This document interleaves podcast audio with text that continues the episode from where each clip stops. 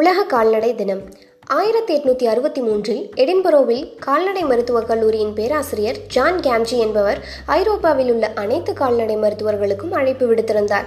அந்த குழுவின் சந்திப்பில் விலங்கினங்களுக்கு ஏற்படும் நோய்கள், அதனை தடுக்கும் முறைகள் மற்றும் மேலாண்மை பற்றி கலந்துரையாடப்பட்டது. அந்த அமைப்பு தான் பின்னாளில் உலக கால்நடைகளுக்கான சம்மேளன அமைப்பாக உருவானது. ஆயிரத்தி தொள்ளாயிரத்து ஆறில் எட்டாவது உலக கால்நடை சம்மேளனம் பணியாற்றுவதற்கு என சில குறிக்கோள்களை நியமித்து தன் அமைப்புடன் தொடர்பு கொண்டது. ஆயிரத்தி தொள்ளாயிரத்தி ஐம்பத்தி ஒன்பதில் தான் உலக கால்நடைகளுக்கான தினமானது அதிகாரப்பூர்வமாக அனுசரிக்கப்பட்டது. அன்றளவில் அவ்வமைப்பானது விலங்குகளின் ஆரோக்கியம் மற்றும் சூழல் அமைப்பிலும் பொது சுகாதாரத்திலும் தனது கவனத்தை செலுத்தியது.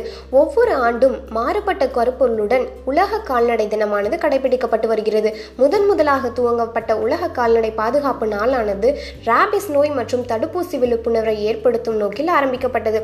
அதுபோலவே நுண்ணுயிரிகளுக்கு எதிரான பாதுகாப்பு, கால்நடை துறையில் பல்வகை தன்மை மற்றும் ஒரு ஆரோக்கிய கருத்து முதலிய தலைப்புகளில் கொண்டாடப்பட்டது. இரண்டாயிரத்தி பதினொன்றாம் ஆண்டு உலக கால்நடை ஆண்டாகவே கடைபிடிக்கப்பட்டு முதல் கால்நடை கல்லூரியின் அடிக்கல் நாட்டு விழாவாக சிறப்பிக்கப்பட்டது. அதன் பின்னர் செல்ல பிராணிகளை வைத்திருப்பவர்கள் நாளை விடுமுறை தினமாக கருதி தங்களது நாள் முழுவதையும் தங்கள் செல்ல பிராணிகளுடன் செலவிட முயற்சி செய்கின்றனர். இன்றளவும் ஏப்ரல் கடைசி சனிக்கிழமை தோறும் உலக கால்நடை மற்றும் செல்ல பிராணிகளின் தினமாக பிரபலமாக கொண்டாடப்பட்டு வருகிறது. இந்நாளில் தங்கள் செல்ல பிராணிகளுடன் எடுத்துக்கொண்ட புகைப்படங்களை hashtag world veterinary day, hashtag I love my pet போன்ற ஹேஷ்டாக்குகளை உருவாக்கி சமூக வலைதளங்களில் பகிர்ந்து கொண்டு வருகின்றனர். நன்றி.